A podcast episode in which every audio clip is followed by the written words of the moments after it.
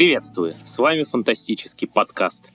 Совсем недавно на экраны вышла долгожданная «Русалочка» Дисней, которую возненавидели еще задолго до релиза, а в основном из-за того, что исполнительница главной роли не очень соответствует, по мнению фанатов, тому образу, который сложился в оригинальном мультфильме 89 года. Но вообще анонс любого ремейка примерно вызывает такие же эмоции у большинства поклонников оригинала, то есть ненависть, ненависть, ненависть, независимо от того, насколько он близок к оригиналу или насколько он далек к оригиналу. Но вообще ремейки на самом деле достаточно спорное явление, но многие популярные фильмы на самом деле являются ремейками, и не все об этом помнят. А учитывая, что Дисней в последние годы сделал ставку именно на ремейки своей классики, преимущественно классики 80-х, 90-х, которую мы еще помним в осознанном возрасте, мы решили поболтать о ремейках, зачем они нужны, какие из них удались, какие не удались, и, собственно, что мы ждем от них в будущем. Сегодня компанию мне составят креатор-сценарист Дарья Беленкова. Привет, привет. Ленивый писатель Данил Реснянский. Ого, я писатель, здравствуйте.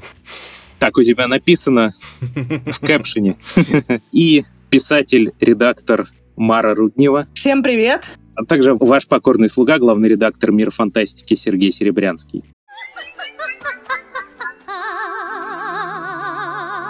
Итак, мой первый вопрос, друзья. Ремейки вообще как явление. Хорошо это или плохо? Хотелось бы ваше мнение послушать. У меня, конечно, мнение тоже есть. Но начнем с вас.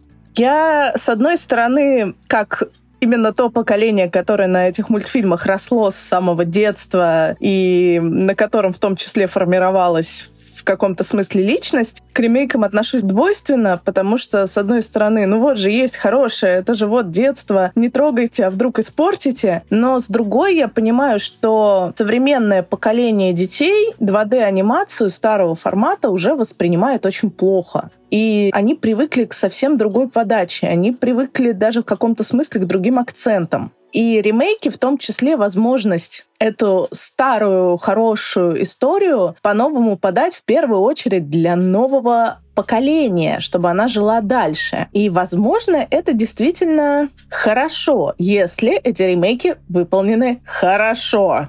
Потому что к некоторым у меня есть вопрос.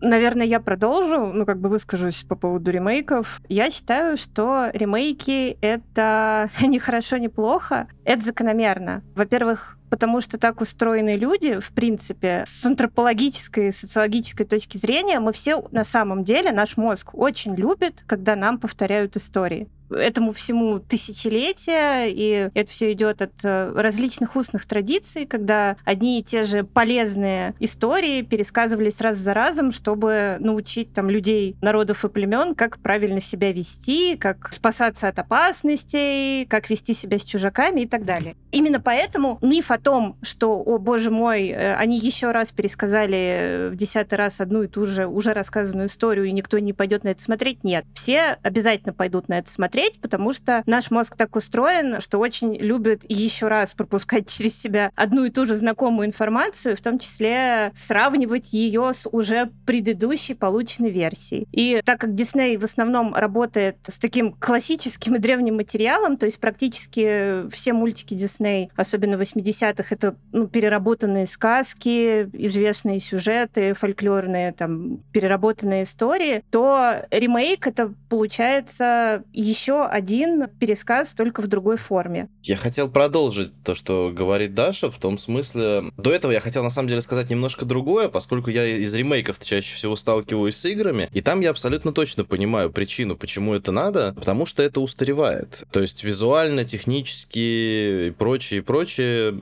с годами игры становятся удобнее, симпатичнее и лучше, и там ремейки, конечно, очень местами нужны. То есть все мультфильмы Дисней, вплоть до середины 90-х, рисовались руками. Руками талантливейших художников. Более того, я сейчас смотрел те, ну потому что невозможно посмотреть уже все мультфильмы Диснея, если только прям целенаправленно этим не заниматься, даже учитывая, что я смотрел их там, наверное, с трехлетнего возраста, я до сих пор обнаруживаю какие-то полнометражки, например, которые я не видел. То есть я, например, не смотрел там оригинальный 101 Далматинец, и «Спящую красавицу» оригинальную я посмотрел, которую какого-то там супер бородатого года, я не помню, на чуть ли не 30-х или не 40-х годов, я посмотрел буквально лет пять назад. И они до сих пор... Это второй у них, по-моему, полнометражный Да, причем это второй, да, по-моему, то есть 37-го года, мне кажется. Это супер красиво, там потрясающая оркестровая музыка. Да, к этому немножко глазу нужно привыкнуть. Но в любом случае они не настолько, например, устаревают, как игры. Но, вот Даша правильно сказала про ритейлинг, да, про пересказы, что мы любим одни и те же истории. Ну, давайте мы возьмем ту же «Красавицу и чудовище». По-моему, у «Красавицы и чудовища», не считая того, что есть адаптация, российская версия, это «Аленький цветочек», да, сказки, что там больше 15 экранизаций всех стран мира и штук 10 мультфильмов, включая, простите, албанскую короткометражку, чтобы вы вот так вот знали. Поэтому, да, одни и те же сюжеты, это хорошо. И вот я считаю, что суть ремейка хорошего в том, что ты должен рассказать знакомую историю, но как-то по-другому как-то по-новому, с новыми акцентами, с новыми какими-то сюжетными, интересными, оригинальными поворотами, с акцентом на других персонажей, с точки зрения других персонажей. А когда ты ту же самую историю рассказываешь теми же самыми нарративными способами, даже визуальными, то есть ты когда ты пытаешься в ремейке покадрово переснять э, мультфильм в виде лайв-экшена, это превращается в безумное уныние. Еще хуже, когда ты разбавляешь хорошую старую историю водой. То есть просто концентрированное хорошее произведение, это я так предисловие к своей ненависти к Золушке Кеннета Браны. Просто когда ты хорошую, классную историю, ты вымываешь из нее весь фирменный какой-то шарм, шутки, легкость и делаешь просто скучнейший дословный ремейк, из которого ты вынул всю жизнь просто, высосал. Погоди, погоди, ты успеешь еще сказать, как ты ее ненавидишь? Вот таких ремейков я не люблю. Когда это неожиданный заход, это классно. Когда это дополнение, это круто. Вот как-то вот так.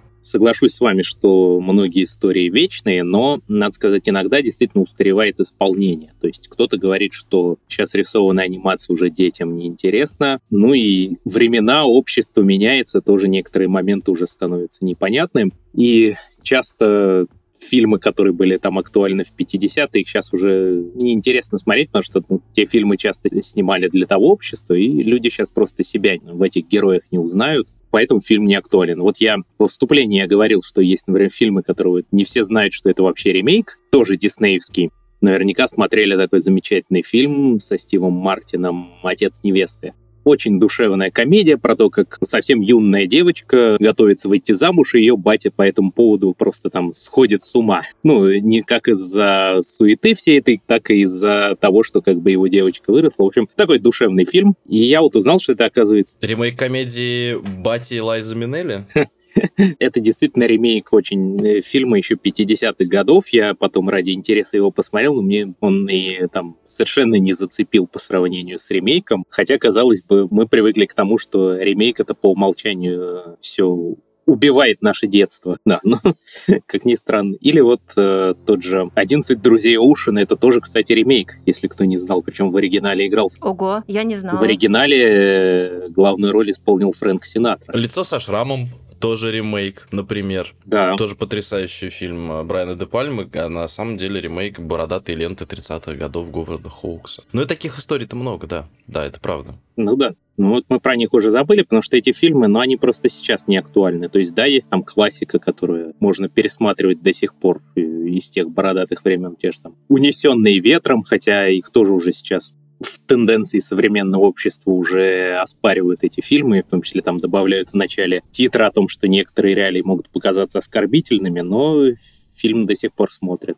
Вот, то есть э, моя мысль в основном сводится к тому, что ремейк нужен, когда оригинал уже каким-то причинам устарел, и не только техническим. Я, кстати, хотела бы добавить на тему ремейков старых фильмов, что когда я посмотрела «Агента Анкл», мне очень понравилось. И спустя какое-то время я узнала, что был на самом деле старый сериал. И старый сериал оказался тоже намного уже, ну, что ли, скучнее, потому что он был для других людей. Он был для людей, которые жили в другом темпе в первую очередь. Он, по-моему, 60-х, да? Да, Черно-белый, по-моему, еще. Да, да, да. Там совсем другая, да, динамика, другой подход к написанию сценария. То есть поэтому... Но это как старые ремейки... Бонды и новые Бонды.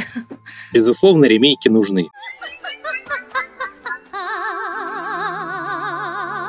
перейдем прицельно к теме, а нужны ли они диснеевской классике, особенно той, которой исполнилось 20-30 лет или даже меньше, потому что вот, например, сейчас идет активная работа над ремейком Моаны, которая, по-моему, и 10 лет не исполнилась ей. Причем, самое забавное, на роль полубога там взяли все того же Дуэйна Джонсона, который озвучил его в мультике. Ну, совершенно точно можно сказать, что ремейки нужны самому Диснею, потому что ремейк — это очень экономически безопасно. То есть на ремейк народ обязательно пойдет. Детей поведут посмотреть, потому что это как раз... Ну, то есть родители знают, что это когда-то была классная история, им понравилось. Значит, э, не грех туда сводить и детей, посмотреть на новую обработку. А сами взрослые обязательно захотят сравнить с оригиналом, и туда, ну, на ремейк пойдут даже те, кто пойдет это сравнивать в негативном ключе. А, в принципе, студии все равно... Король Лев примерно так миллиарды свои заработал. Да, да, да. Я так предположу студии все равно, с какими чувствами ты понес деньги в кинотеатр, поплеваться или похлопать. Вот. Поэтому ремейки — это очень безопасно. Ну, в сравнении с э, абсолютно новыми фильмами, в которых новые идеи, новые персонажи, новый сюжет, как бы их надо рекламировать. Кстати, насчет новых фильмов, я тут начала встречать волну возмущения новой линии Диснея про сильных героинь и отсутствие любовных линий. Причем в основном от нашего поколения я хочу видеть принцессу, я хочу видеть историю любви. Так что в некотором отношении ремейки и в этом плане еще полезны. Человека, который возмущается, я представил как Робби Уильямса в фильме «Джуманджи»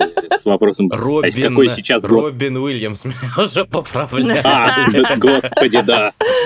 А, ты знаешь, я в детстве на полном серьезе думал, что это один, и тот же человек.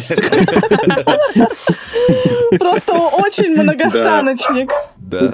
Поет и пляшет, и фильмами машет, да. Потому что такая тенденция, она, в общем-то, уже давно прослеживается. Я еще хотела сказать насчет э, ремейков именно лайф-экшенов, что на самом деле это же только одна из форм, по которой Дисней перерабатывает э, свои старые мультфильмы. Когда мы дойдем до более подробного обсуждения, я тоже буду про это говорить, про мюзиклы потому что мюзиклы тоже очень востребованная тема для переработки, тема для создания чего-то фактически того же, но на живой сцене. И поэтому, на самом деле, ремейки как Live Action очень э, хороши с точки зрения того, что кто-то любит нарисованное, кто-то любит людей на сцене, кто-то любит людей живых в кино, и таким образом закрываются потребности, в общем-то, такого плана людей. А вот, на мой взгляд, если бы это был ремейк полностью перерисованный той же «Русалочки», вот это было бы вообще фигня. Конечно, она ничуть не устарела. И назвали бы «Русалочка 3D».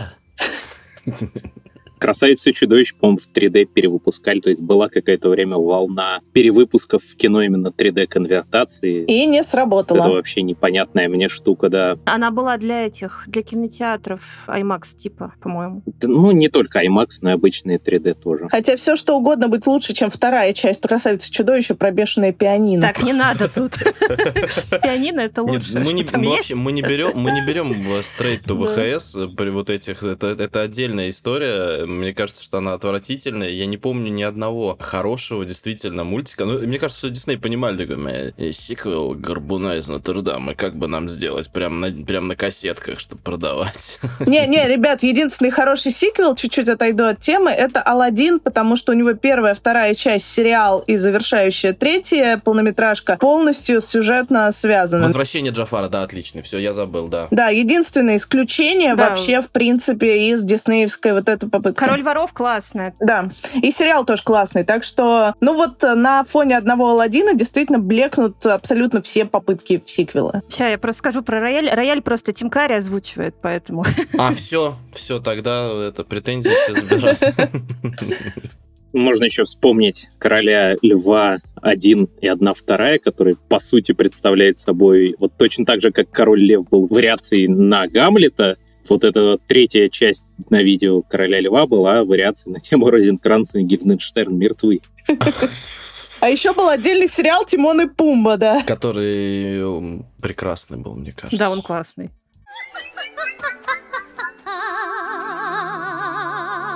Давайте к ремейкам, наверное, вернемся. Да, давайте. Вот, можно, раз уж я заговорила про мюзиклы, можно поговорить про, собственно, «Красавицу чудовище», «Аладдин» и «Короля льва». То есть те live-action ы, где есть песни? Те live-action ы, которые были поставлены не на основе мультфильма, а на основе мюзикла. Mm-hmm. Не, я просто хотел бы сказать, что чем мне нравились как раз полнометражки Диснея, и чем мне очень не нравятся ремейки, я не знаю, на каком основании они почти все убрали оттуда песни. Там причем были потрясающие песни, я не знаю, зачем они их убрали. То есть, например, из э, Золушки, меня просто каждый раз Из Золушки убрали весь юмор и все песни. Вопрос, зачем? Просто. Мулан вообще провалился из-за того, что убрали оттуда дракончика. Новая Мулан в этом плане приносит очень много боли, потому что в полнометражке, в мультфильме очень важная работа на песнях, потому что там песни для длятся ровно до момента, как они находят сгоревшую деревню, после чего начинается серьезная драматическая часть. И это в том числе влияет на динамику мультфильма. И тоже полностью убирать и песни, и юмор, это было очень плохое решение, на мой взгляд. Ну, новую Мулан делали для китайского рынка и больше ни для чего. А китайцы бы не поняли полного просто повторения диснеевского мультика. А это... китайцы и так не поняли. Да, Мулан live-action это, ну вот в том виде, в каком она получилась, это просто попытка снять э, китайское фэнтези. Но у них не получилось. Ну, да. Давайте, может быть, вот обсудим поступательно про виды, какие у нас есть вообще виды ремейков. Вот ты сказала уже про ремейки, которые основываются на мюзиклах больше, чем на своих мультипликационных оригиналах. Да. А какие у нас еще есть? Есть? У нас есть еще покадровые, как тот же Король Лев. Какие у нас еще относятся к покадровым? Король Лев, Красавица и Чудовище, тоже практически там на 95% повторяет. Новая Русалочка, наверное, процентов на 80 пытается быть покадровой, но вот, по крайней мере, первые минут 20 это прям, ну вот, э, мультфильм, вплоть там, не знаю, до теней. То есть там, не знаю, тень акулы наползает на корабль, и она вот прям точно такая же, как в мультфильме. Я даже домой пришла и проверила. Пиноккио. Пиноккио. Вот, кстати, диснеевские ремейки можно еще разделить на две категории, точнее, их сам Дисней разделил высокобюджетные, которые идут в кино, и халтурка, которая идет сразу на Disney+. До Пиноккио я не добралась. Кстати, «Леди и бродяга» очень неплохой. «Леди и бродяга», да. Да, «Леди и бродяга». Он очень милый, он мне понравился. А вот «Пиноккио» И собаки там не разговаривают. И им и не надо разговаривать. Кстати, о неразговаривающих собаках. Это 101 далматинец, который тоже сделан практически покадрово, с некоторыми обновлениями. Собаки не разговаривают. Но... И еще там Хилори есть. Да, и Глен да. Клоуз. И отец э, Рона Уизли. Он, по-моему, везде есть.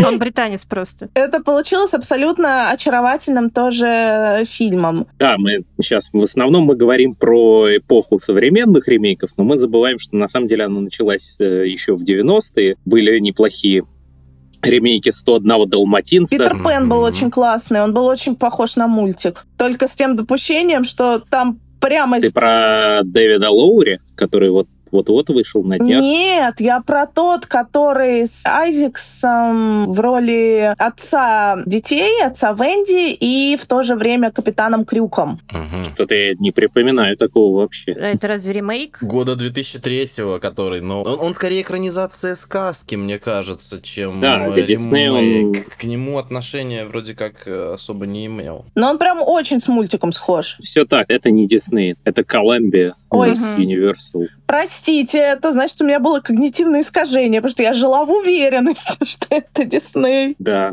точно так же, как все живут в уверенности, что «Принц Египта» и «Дорога на Эльдорадо» — это Дисней. Да-да-да. И Анастасия, да, Анастасия да. еще Дисней. А, да, и Анастасия, да. Главное, да это... И Атлантида. В смысле, Атлантида — это Дисней. А, да, блин, точно. Вот, да, да я вот. говорю, пятиминутка позора. Ну, кстати, по-моему, права теперь принадлежат Диснею после покупки 20 века. По-моему, это как раз было в связи с тем, что по Анастасии ставили еще мюзикл, да. опять же. Каждый раз, когда, когда какой-то мультфильм ставят как мюзикл, я начинаю ждать лив-экшена. Не, по Анастасии мюзикл очень старый, и он вообще без фантастики. Новый же поставили. Его собирались незадолго до ковида поставить в Москве. Увы. Это боль. Надеюсь, на роль Распутина взяли Безрукова бы. Ну ладно, дальше, да. Да. Какие у нас еще есть виды ремейков? У нас еще есть частично обновленные, так сказать. Это то есть Алис в стране чудес. Да, где у нас все-таки присутствует чего-то нового побольше, чем просто покадрового пересказа. Кстати, простите, упоминанием Алисы в стране чудес мы сейчас только что триггернули голосового помощника примерно у 20% слушателей. Поэтому я записываю подкаст там, где нет голосового помощника. Вот, на мой взгляд, такой подход мне больше всего нравится. Он, с одной стороны, довольно уважителен к оригиналу, а с другой все-таки имеет больше смысла В этом плане Алладин хорош, потому что там добавили достаточно неплохую линию с Джином и служанкой принцессы, и в то же время многие эпизоды оригинала очень хорошо перенесли. Но, простите, высказываю протест. Это сделали в мюзикле. Ах, вот оно в чем дело. Алладин поставлен по мюзиклу. Как раз поэтому без говорящего Яго с измененной линией Джафара, а вот Дамбо, да, Дамбо был полностью переработан, но я не могу сказать, что наличие там Евы Грин э, и всей этой истории сделало его лучше, потому что очарование этого нарисованного слоненка, ровно как же и очарование нарисованных львят, не смогло передать 3D, мне кажется. У меня, кстати, после Дамба э, не осталось впечатления, что я смотрела фильм про Дамба. То есть такое ощущение, что как-то там этот слоненок, хоть он и является главным героем, совсем вынесен за скобки, а в центре сюжета все-таки люди и вот эти вот все конфликты людей. Да, есть такое. Ну, кстати, Дамба один из немногих фильмов этой линейки, который именно в кинотеатрах провалился в прокате. И, по-моему, После него Тим Бертон не хочет вообще сотрудничать с Диснеем больше никогда. И его можно понять. Ну, Бертон, на самом деле, искренне жалко с э, тем, что он делал для Диснея, и особенно Дамбо, конечно. Ну, у Бертона вообще история, да, с Диснеем богатая, но это тема для отдельного разговора, как говорится. И последний, который я выделил бы момент, э, это так называемые ритейлинги или полностью переработанные оригинальные фильмы, которые лишь немного заимствуют от оригинала. По большей части у Диснея получается, что в этой линейке фильмы про то, как все не так однозначно, и злодеи на самом деле не злодеи. И, как ни странно, отличные фильмы выходят. Относительно свежая Круэлла, на мой взгляд, одно из лучших, что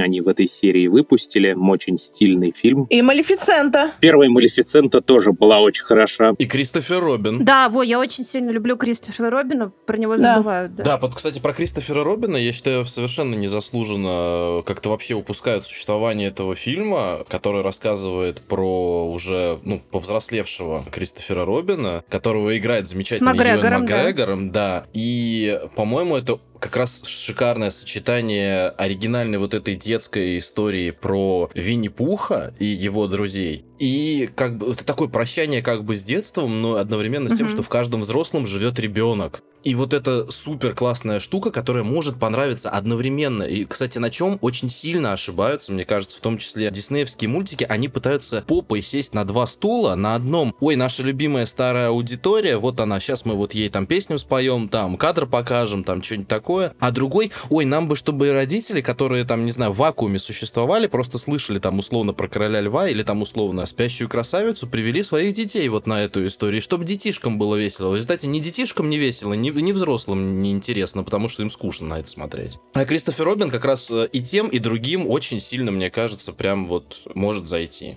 А мне кажется, что Кристофер Робин как раз вытесняется из темы, что это тоже диснеевский ремейк, потому что он грустный, он вот именно, как правильно было сказано, прощание с детством, а на диснеевские фильмы все-таки ходят в это детство вернуться, поэтому мне кажется, он уже такой немножко более слишком серьезный. А, мне кажется, что про Кристофера Робина просто забывают, потому что он более камерный. То есть я про него вообще случайно узнала. Во-первых, мне кажется, его не так сильно промоутили, как, например, какую-нибудь «Русалочку» или «Красавицу и чудовище». А, во-вторых, Винни-Пух вообще, мне кажется, из всех вот этих вот э, волшебных франшиз Дисней линеек, это такая линейка для маленьких детей, и сериал 90-х был для маленьких детей. Современные мультфильмы, они, по-моему, таргетятся на совсем юную аудиторию, прям на совсем детсадовцев и младших школьников. А еще про Винни-Пуха нельзя показывать в Китае, потому что триггернется великий лидер Да-да-да.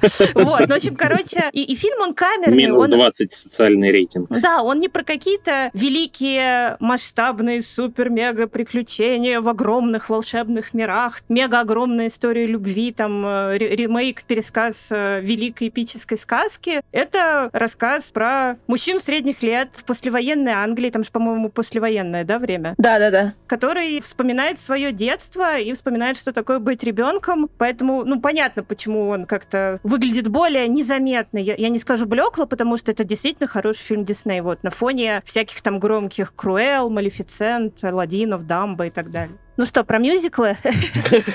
Кстати, добавим в список всеми забытых и, возможно, заслуженно ремейков.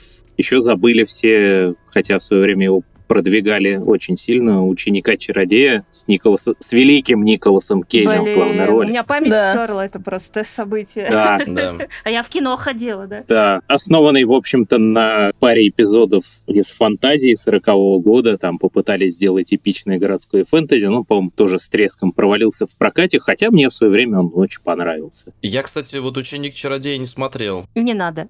Ну, сейчас уже, наверное, не Нет, надо. я просто оригинальный вот этот 40-го года фантазию посмотрел, и фантазия — это, ну, по сути, музыкальный фильм абсолютно от и до, с классической музыкой. Это, конечно, очень красиво нарисовано, но какой-то вот такой содержательной массы я в нем вообще не увидел. Я так А думаю, по сути, все, что связывает э, современный фильм с- со старым, это то, что и там, и там э, метлы танцуют. Гарри Поттер референс.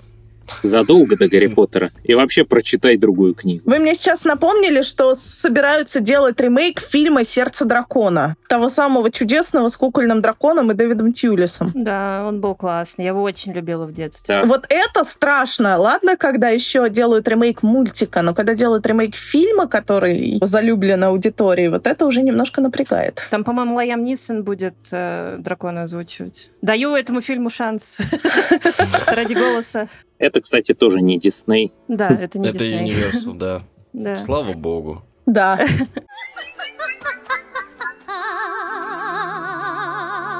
Давайте про мюзиклы-то. Мы так уже Да. много раз отодвигали эту тему, рассказывали. Иногда говорит так, давайте про мюзиклы.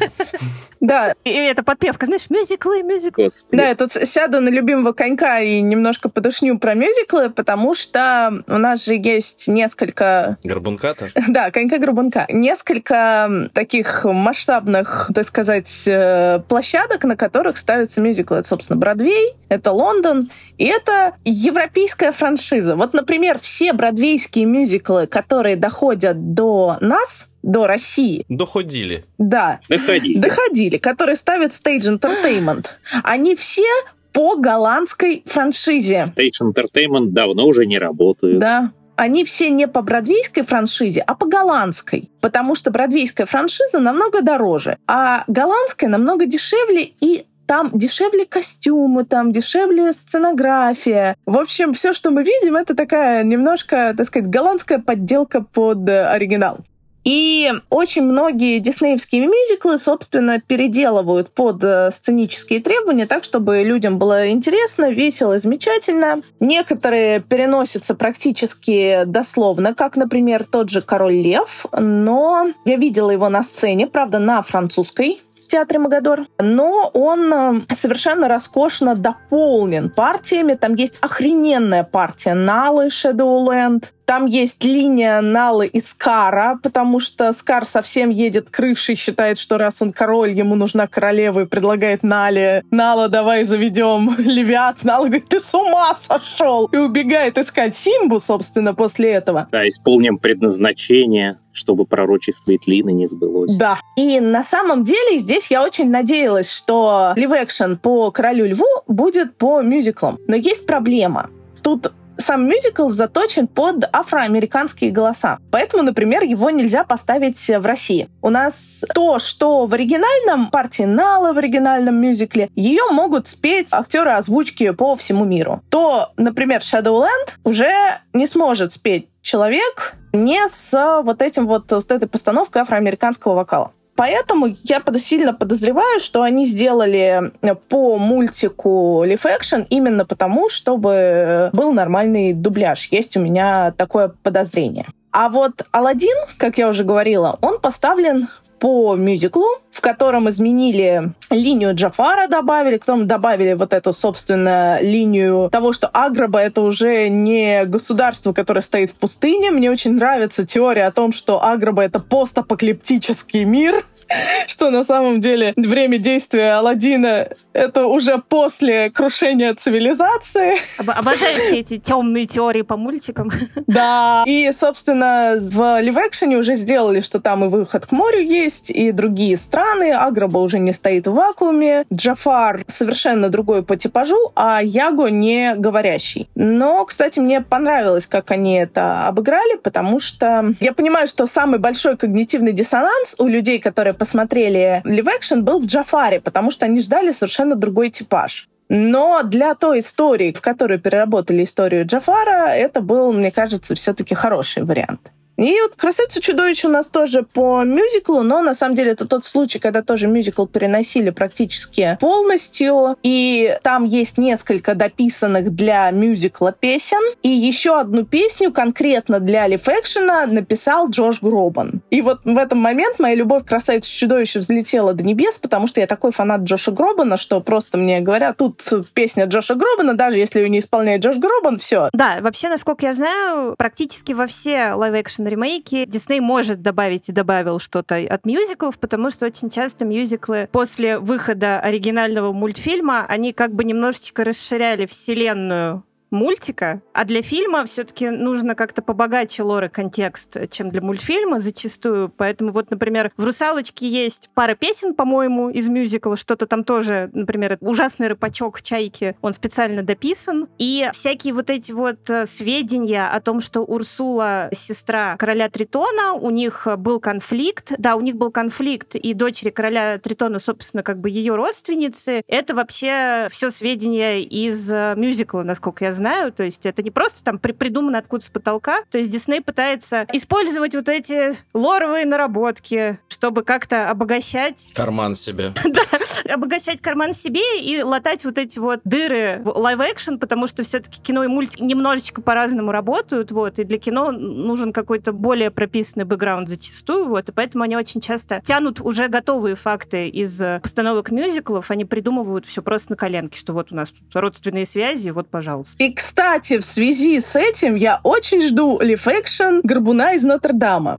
Потому что они поставили мюзикл по Горбуну из Нотр-Дама. А он будет? Он есть, есть на Ютубе. Я, по крайней мере, точно видела полную запись бутлег. Не-не-не, я, я про анонс-то есть, что Дисней Нет, будет пока делать? нет, есть только слухи, как и с Геркулесом. Но Ага. я, я реально очень жду, потому что это очень смешно. Я смотрела, у меня просто глаза были на потолке, потому что сюжет Горбуна из Нотр-Дама. Вот этой светлой сказочки, в которой они каким-то образом превратили собор Парижской Богоматери, для меня это, в принципе, загадка, как из этого сделали это. Да. Загадочнее только сериал «Необыкновенные приключения Квазимода», где Фэб брат Эсмеральды. Блин, ну это все равно круто. Мне очень нравилось. Обожаю Да. Горбуна. А я тоже обожаю Горбуна. Мне безумно не хватало песни Эсмеральды на площади, и они сделали песни Эсмеральды на площади. Они добавили песен. Более того, в мюзикле Фрола получает Квазимода от брата Клода. Они вписали туда Клода. Клод женился на цыганке, умер, соответственно, это его сын. Неплохо. Они добавили туда сцен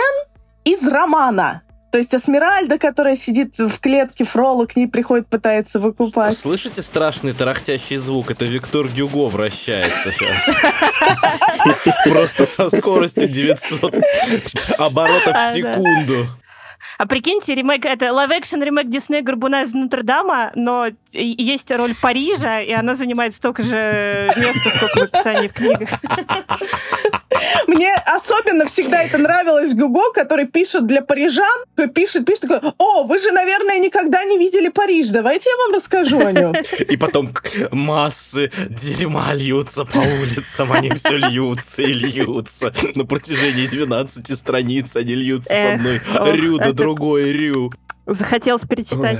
Роман прекрасный. Так что лиф-экшен по Горбуну из Нотр-Дама, если он случится, если он будет в таком формате, это будет очень, как минимум, любопытное зрелище. И, и поставить, чтобы Тарантино желательно, чтобы Тарантино позвали в режиссера. Ну, я сейчас добавлю, на самом деле, я сейчас посмотрел анонсы из разных источников.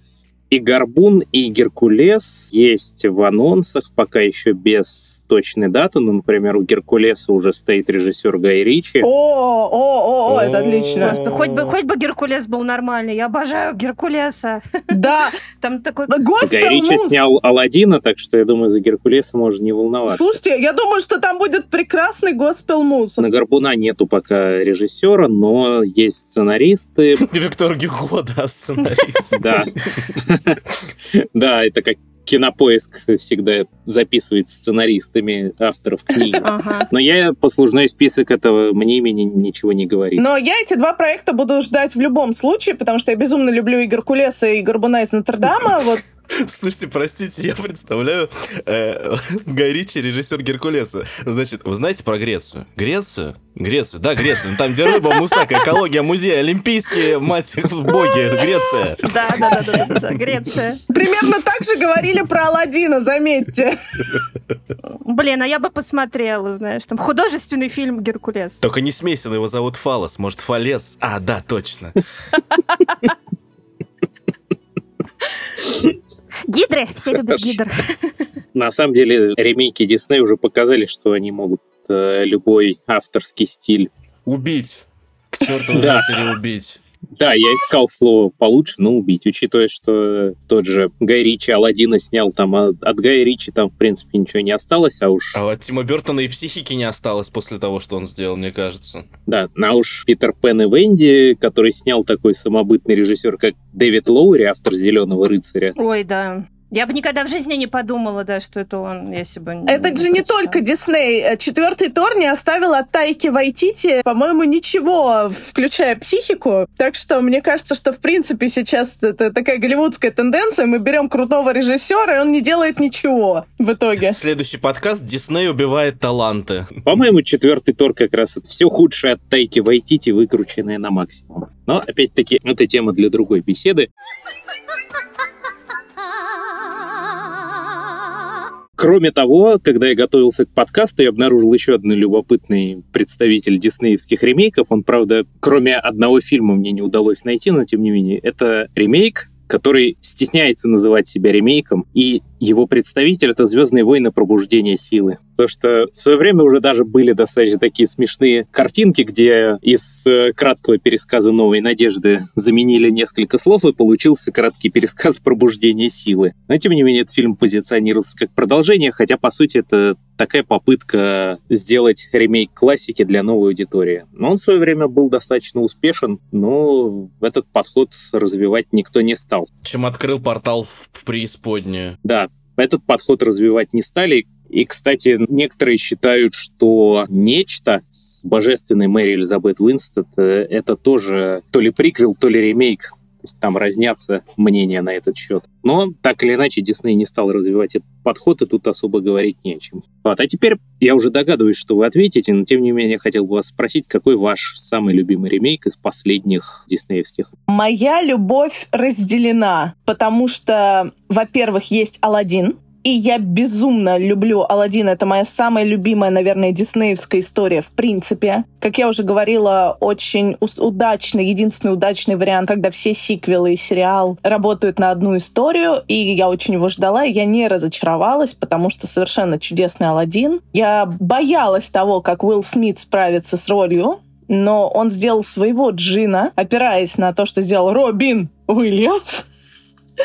Но он у него получился совершенно самобытный, совершенно чудесный. И Жасмин прекрасна, и линия Джафара. Да, я, кстати, вспоминаю в свое время, что вот этот кастинг Уилла Смита, он вызвал бурю, ну, примерно сравнимую с кастингом Холли Берри на «Русалочку», но при этом в итоге этот Смит великолепный образ создал. Я просто помню, когда ходил на московскую премьеру, там вот этот вот первый его музыкальный номер «И я твой хороший друг», просто там аплодисменты сорвал. Это одно из самых бережных работ с ролью, которую я вообще видела в кино, потому что Уилл Смит полностью отдавал себе отчет, что такое Робин Уильямс, что такое Робин Уильямс в этой роли. И ему удалось сделать, взять все самое лучшее от его Джина и добавить свое. Да, у меня э, разделена любовь между двумя, потому что есть «Красавица и чудовище». Это вторая моя любимая история. И тут есть такой момент, что у меня немножко личного отношения, потому что я знаю Люка Эванса. Мы с ним встречались на конвенте, мы с ним пили. Он э, совершенно чудесный человек. Он пел нам со сцены всему залу Акапеллы и Делайла. И его Гастон для меня оказался очень глубоким, очень интересным. И, в принципе, все то, что дополнили в «Красавице и чудовище», все то, что в ней сделали, да мне даже Эмма Уотсон там понравилась, если честно. Гастон с сюрпризом. С некоторым. Нет, там сюрприз был у Лефу, Да. Ну да. при этом реально добавлял мотивации по сравнению с мультяшным Да. персонажем, но из-за этого в России фильм внезапно получил рейтинг 16+. Не знаю почему. Возможно, после подкаста я вам выскажу свою версию. Там даже прямо ничего особенно не было сказано, то есть там надо прям было очень смотреть, чтобы понять, мне кажется. С лупой. Там надо знать эту новость, Да, чтобы даже понять. так. да. Вот даже да, именно так. То есть, если ты просто смотришь, ты не понимаешь, потому что в мультфильме Лифу точно так же восторгается своим патроном. Ну, абсолютно. Там он показан немного Потому что он типа лизоблюд дебилом, да. такой вот, да. Да. В фильме все-таки, кстати, Джош Гэт очень классный образ тоже создал. Мне он нравится там, как он сыграл. И про образ чудовища тоже стал глубже. То есть в мультике немножко нелогично, что он типа такой открыл, послал и, и все. А тут э, показано, что он действительно вот он такой распущенный, развратный. И это все отказ ведьме в ночлеге. Это был просто кульминационная точка его распущенности. Ну, и еще они, конечно, ответили на вопрос, который просто с 91 года мучил миллионы детей. Все хотели узнать ответ на вопрос, почему же у Белль только один папа. Теперь мы все знаем и можем спокойно жить дальше.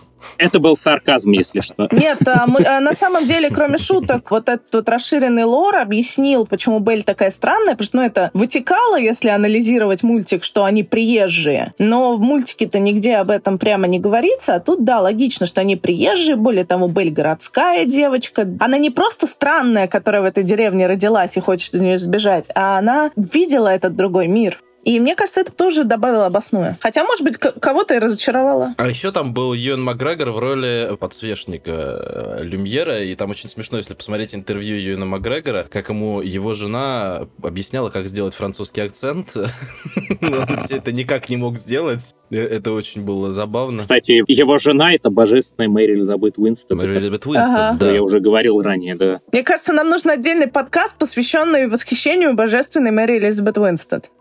Хорошая тема. Выйдет Асока, где она, кстати, играет одну из основных ролей.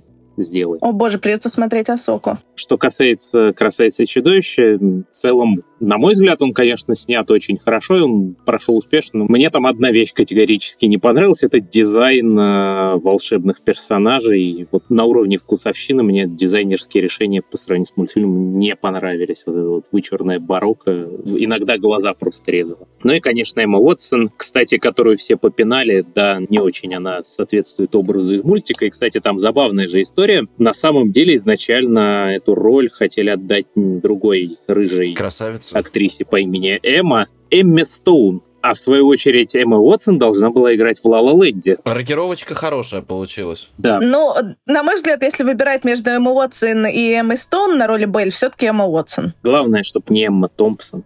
Да. Главное, чтобы не Кристиан Стюарт.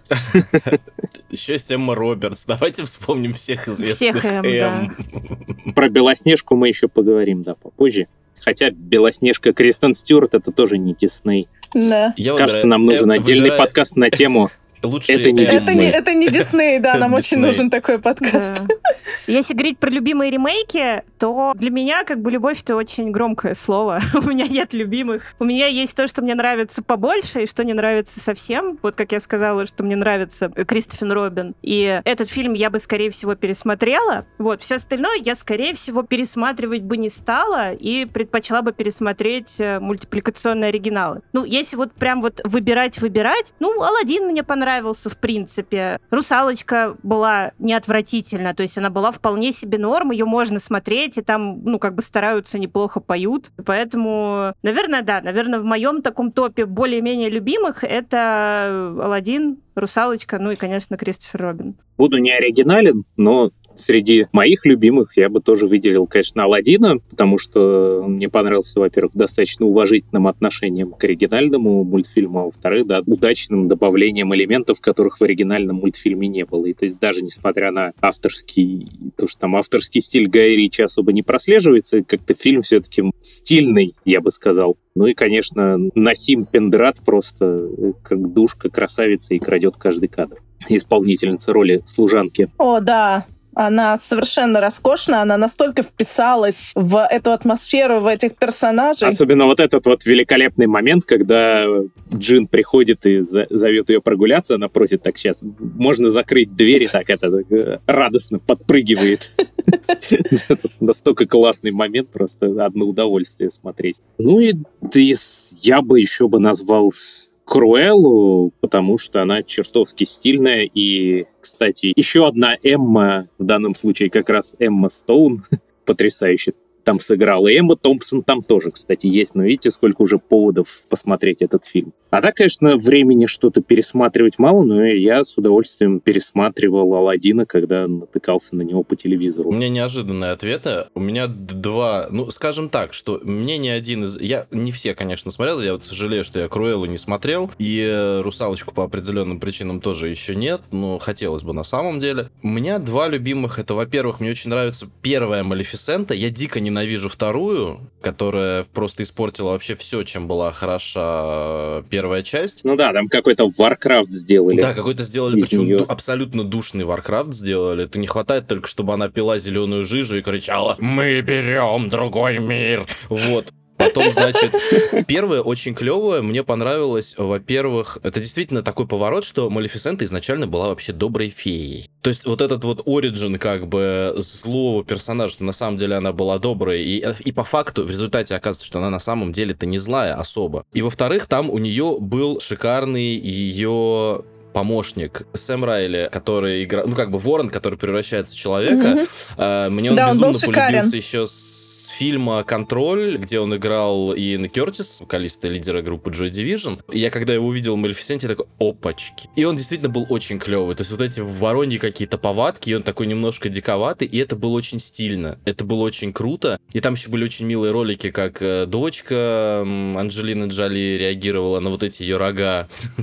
Вот, когда там с бэкстейджа с этого. В общем, это был очень клевый, э, очень э, прекрасный retelling «Спящей красавицы». А второй фильм, неожиданно, я его буквально посмотрел сегодня, но он мне безумно понравился. Это live-action книги джунглей. Мне безумно не нравится, не знаю почему, мультфильм 60-х годов. Он вообще слишком развеселый, мне показалось. Он был слишком мюзикловый. Там было слишком много песен такой хихоник-хахоник, хотя история достаточно, ну, такая относительно драматичная. И вот то, что сделал Фавро в ремейке, то, как он обогатил оригинальную историю, как он добавил из книги какие-то эпизоды, как он насытил сюжет и насколько там вот эти животинки получились, ну, не вызывающие кринжа, в отличие от Короля Льва, который слишком осторожный, слишком прямолинейный. Вот он сделан очень круто, и, конечно, там звездный состав актеров, которые озвучивали этих всех животных, это просто в оригинале. Да и русский дубляж тоже очень хороший. Это просто отвал всего. То есть там за Короля Луи говорит Кристофер Уокен. И поет, кстати, что еще смешнее. За Шерхана Идрис Эльба, за Балу Билл Мюррей. Ну, come on, что может быть лучше вообще? И он, главное, там есть и немножечко песен, и там есть юмор. То есть он легкий, он динамичный. И вот этот парень, э, Нил Сетти, который играл Маугли, тоже очень приятный Маугли. При том, что я, ну, вообще персонажа как персонажа Маугли я не очень люблю. И мне очень понравилось. То есть я не понимаю, как после такой книги джунглей можно было снять такого пресного, тщедушного короля льва, который просто вызывает вот только одну эмоцию, это уснуть и включить оригинальный мультфильм 94 -го года. Вот как-то так.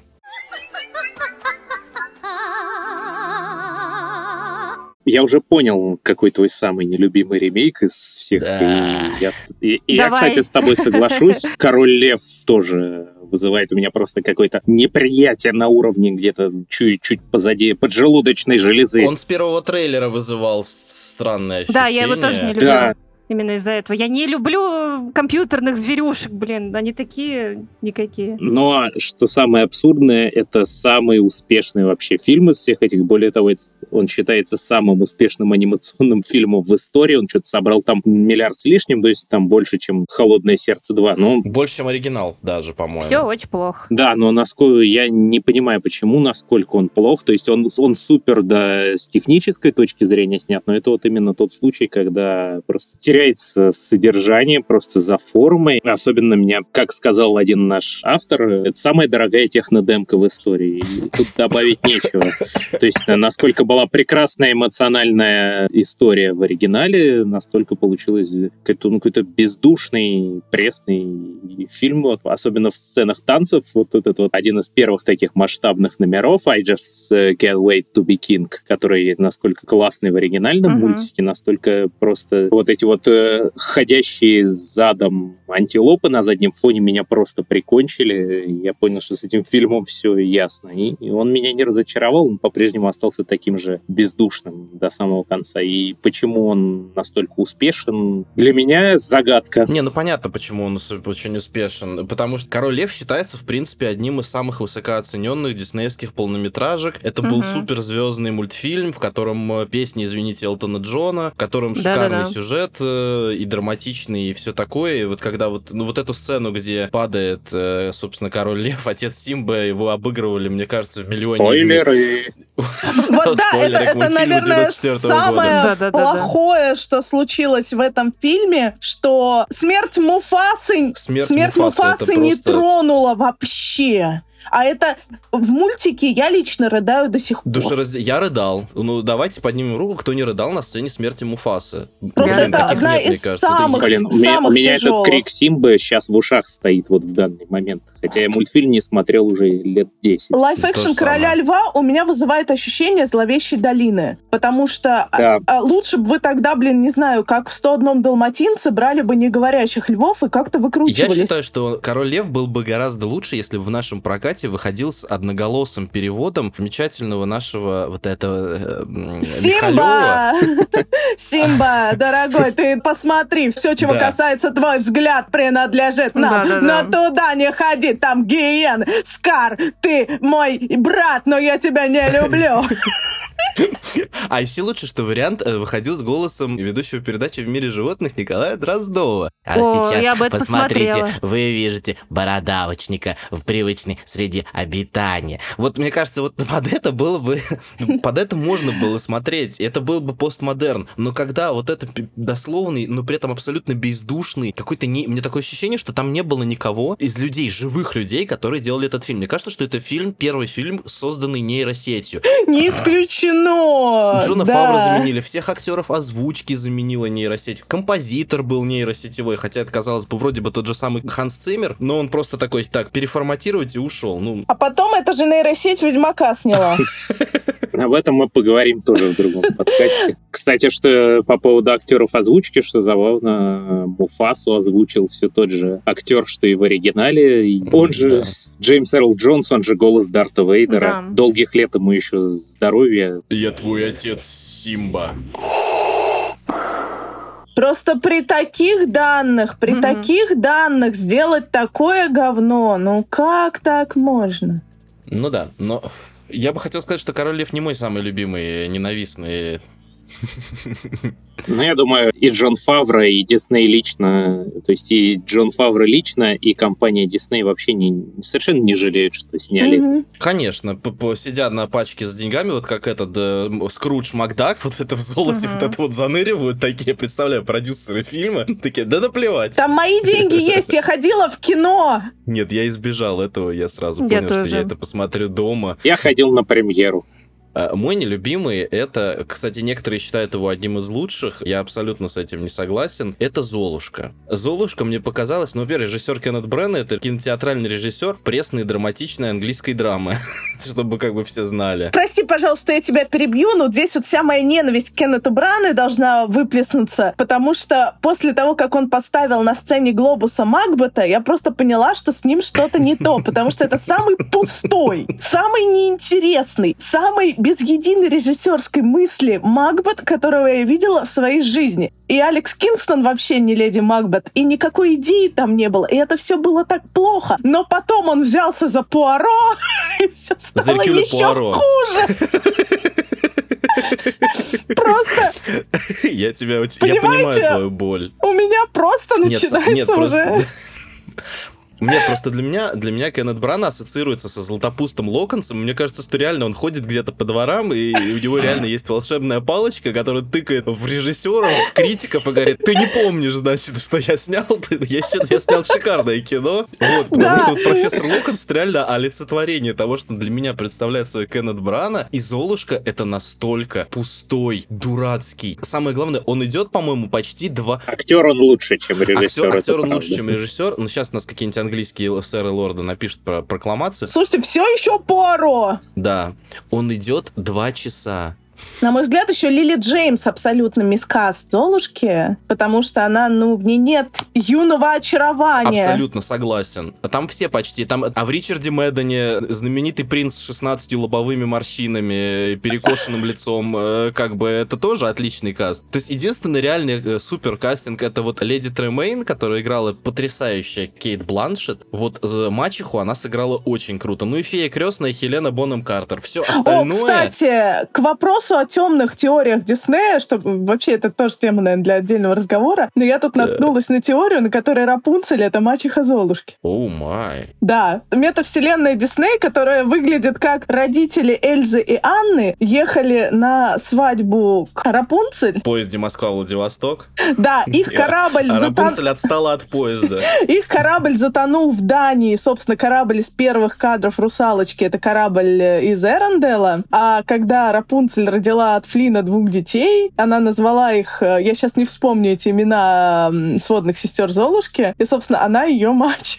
Потрясающее грехопадение. Я считаю, что нам нужен такой приквел диснеевский. В общем, короче говоря, я не понимаю любви Золушки. Это настолько пресная душнилова, из которого убрали песни, убрали все очарование. Это вот пустой конфетный театральная постановка с вырвиглазными цветами, законтрастированными и такими же дешевыми спецэффектами. Ну, то есть вот то, как там мыши превращаются в коней, это, извините, это порнография просто. Я поэтому, кстати, хочу новую Золушку посмотреть, где Драгдива в роли феи крестной. Она ужасная, она, она кошмарная. Там только, только фея крестная и окей в платье, все остальное. Кстати, насчет, насчет Драгдивы. Вот то, что меня очень сильно удивило в «Русалочке», я не помню, кто именно из Драг Куин был прообразом Урсулы. Почему они не взяли кого-то из Это нынеш... миф, это миф, это миф. Можно я скажу? Можно. Да, да, да, это миф, это абсолютный миф, что Дивайн, да. это знаменитый др...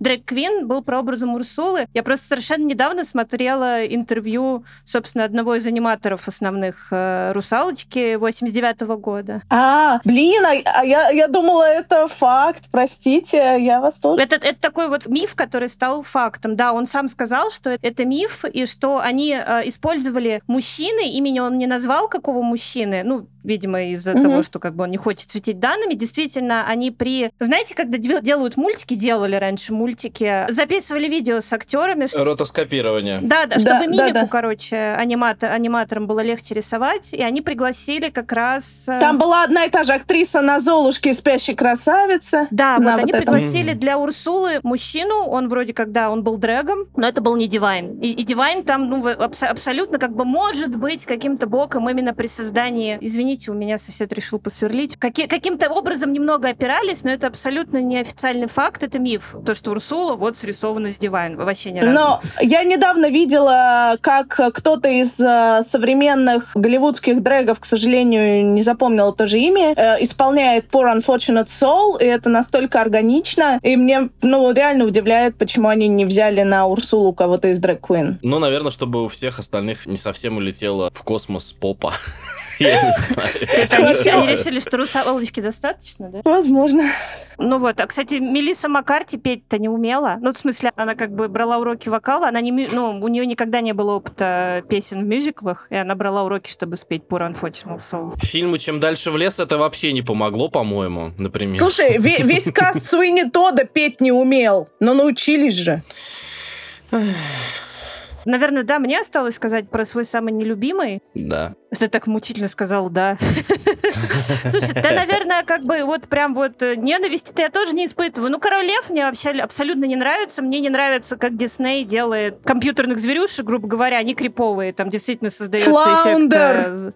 Зловещий. Да, вот Флаундер! Себастьян, они вот такие же, как в Короле Льве для меня. Это такая крепота. Это на самом деле очень страшно, когда русалочка с этими, с этими танцует. Э, Я просто видел трейлер, кусок, когда она танцует вот с крабом. Это, ну, представь, же- женщина с крабом просто под Это- водой. Ну, это же прям страшно. Себастьян, он же вообще не похож на краба. Он же... Ну, ты представь, что бы было, если бы они сделали реального краба. Ты видела когда-нибудь рот у краба? Я не думаю, что дети бы одобрили.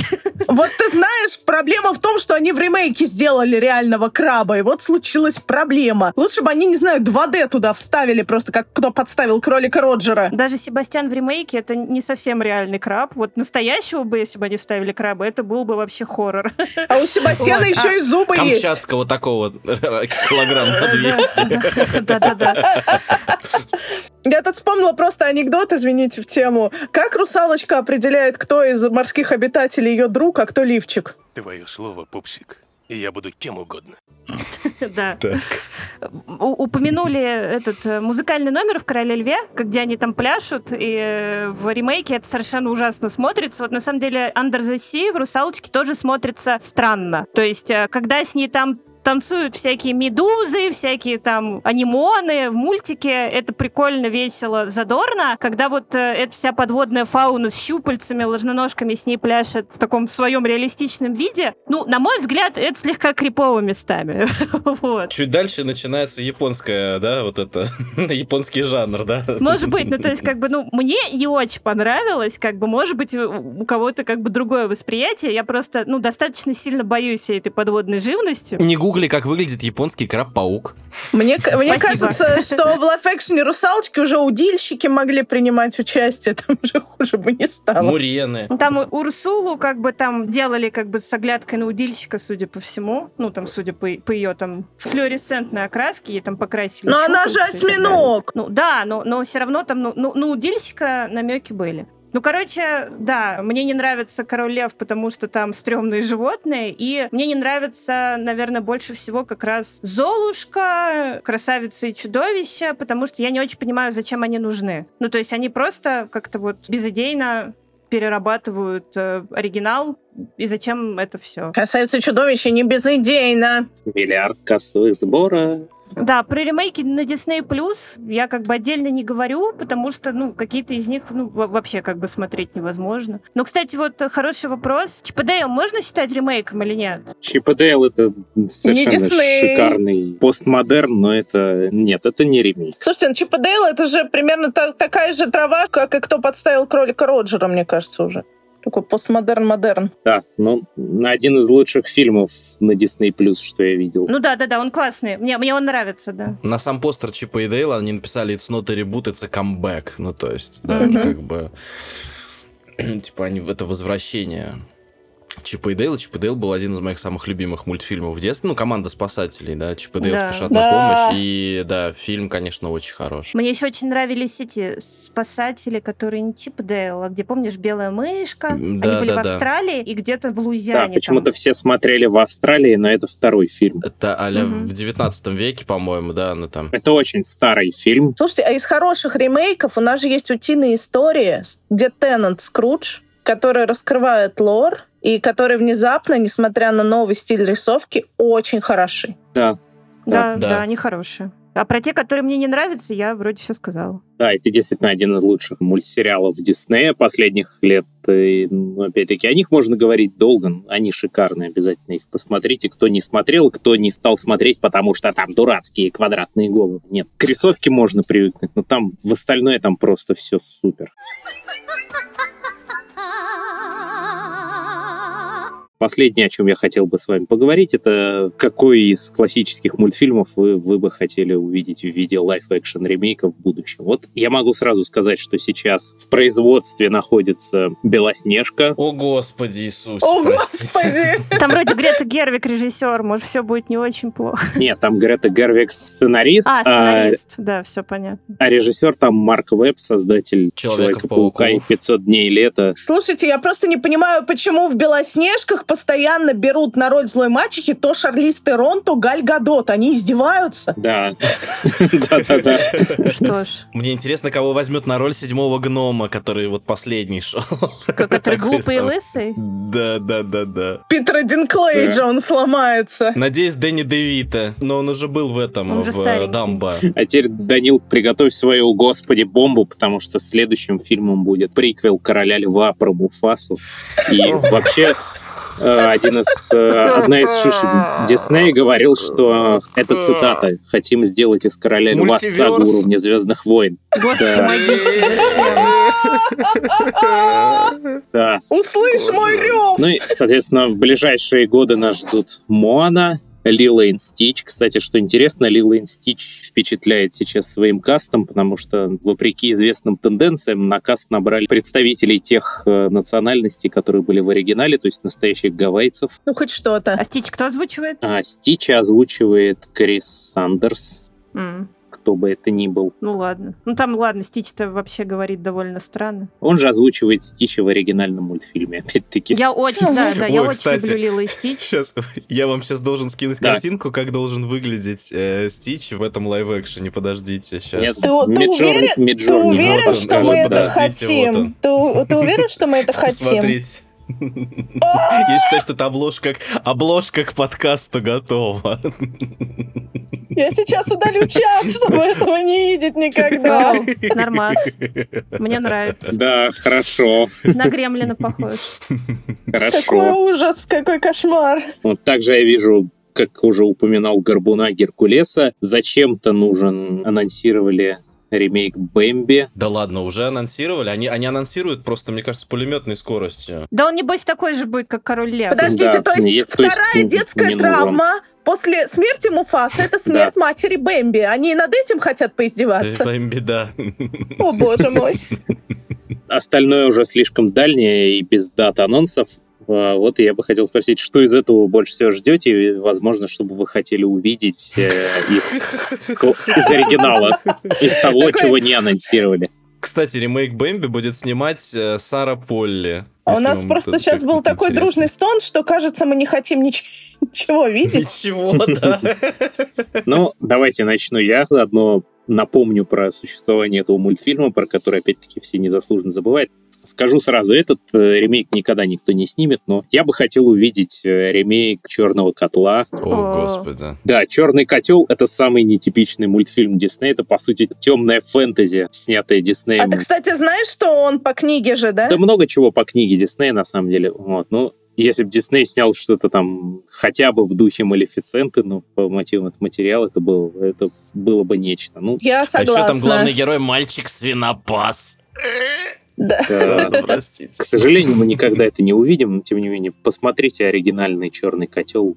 Э, Это впечатляет. Поддерживаю полностью. Я уже сказала про Геркулеса и э, Горбуна из Нотр-Дама, повторяться не буду. Но если пофантазировать, я бы хотела, может быть, посмотреть ремейк Покахонтас. Только первой части, второй не существует и никогда не должно существовать. Но я очень люблю Покахонтас, и мне кажется, с нынешними как раз тенденциями на каст соответствующий Diversity. да, diversity. Это могло бы быть... э, Мы уже видели, благодаря вот то, что действительно хорошо сделали «Сумерки», это они показали, какой большой потенциал у актеров-индейцев, что, мне кажется, можно найти совершенно прекрасный diversity каст. И, например, Джона Смита мог бы играть Крис Хемсворт, или Лиам Хемсворт, или третий Хемсворт.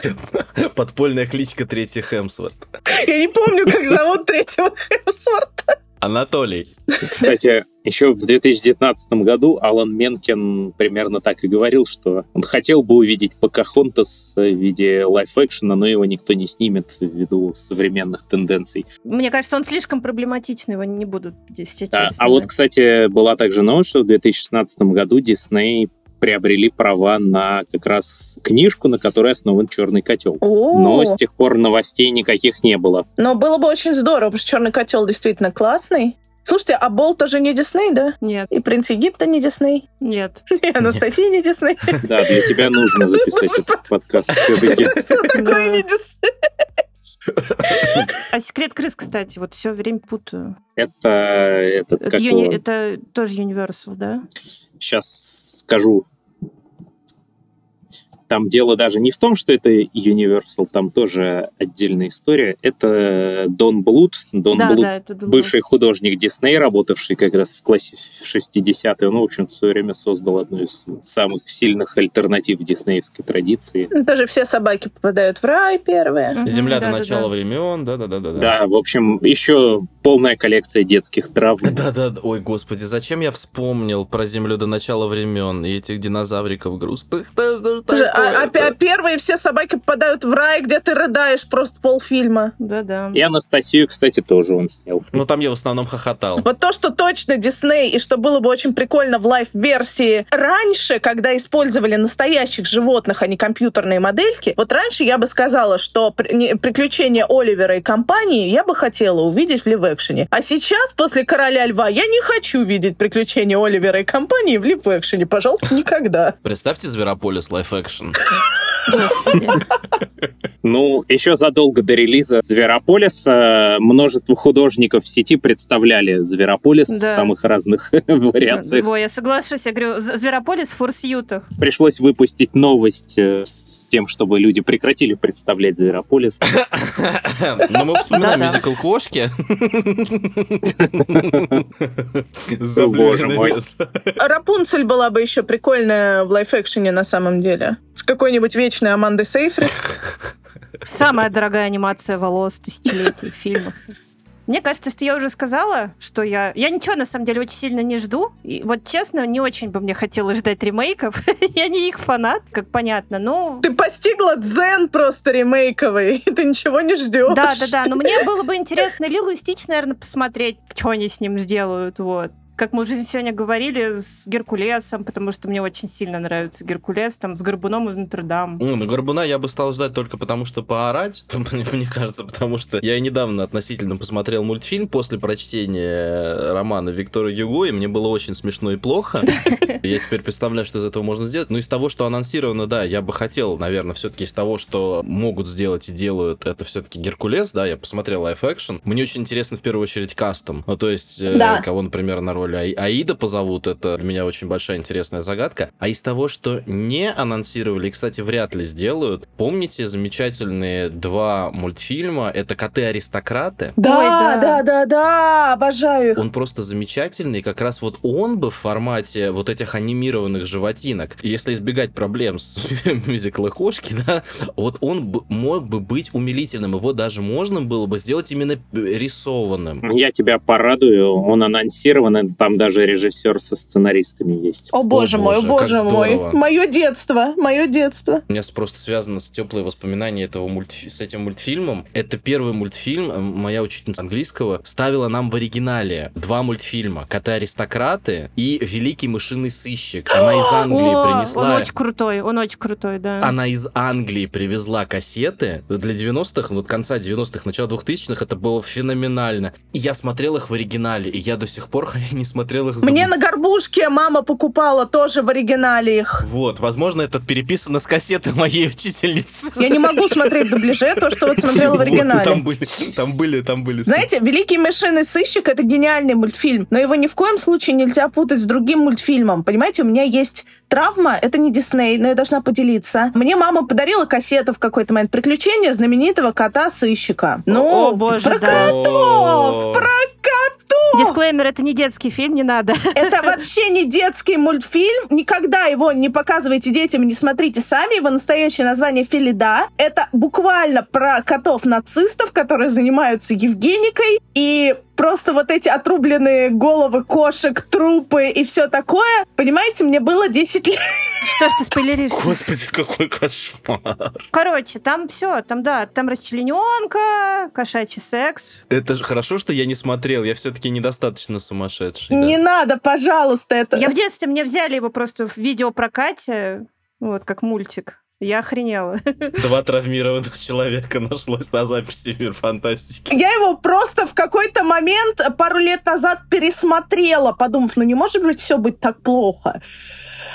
Может. Нет, может. Да не, ладно, слушай, это нормальный фильм, только он не для детей. Да. Это взрослая анимация. как Не для детей вообще. И когда ты выберешь, как э, ты любишь котов аристокотов, и ты берешь кассету про кошечек, это было больно. Кошечки оказываются сюрпризом. Еще более страшным, да. Да, мне, мне очень интересно, почему эту принцессу-лягушку не экранизируют. Она же вот, она была бы прям, ну, хороша. Вот вам чернокожая актриса. М, Принцесса лягушка, по-моему, очень плохо себя показала оригинальная в прокате, насколько Да? я помню. Нет, нет, кстати. Он где-то в ноль вышел. 105 бюджет, 270 бокс-офис. Э, Ну, в ноль вышел. Да, понятно, что это было ниже ожиданий, но просто эра рисованной графики уже заходила, да. Но на самом деле сейчас уже готовят сериал, сиквел Тианы. Э, Он так и называется Тиана. Мгм. И вроде создатель сериала даже хотел э, делать лайф-ремейк, но будет ли он, это пока неизвестно. Понятненько. Так что, как видите, все наши хотелки рискуют сбыться. Возможно, только в каком виде. Вопрос в том, Да. будем ли мы счастливы от этого. Да. Хотя, вот если мне дадут хороший госпел мус, можно взять каст мюзикла «Действуй, сестра», кстати, замечательный мюзикл, который собрала Вупи Голдберг, то будет прям замечательно. Ну, спасибо вам всем за беседу. С вами был Сергей Серебрянский. Смотрите хорошие фильмы. А ремейки хороших фильмов не смотрите. Смотрите просто хорошие фильмы, неважно, ремейки они или нет. С вами был Сергей Серебрянский, а также Даня Вреснянский. Мара Руднева. Дарья Беленкова. до новых встреч. Всем пока. Всем пока! Всем пока! Счастливо. Мир фантастики.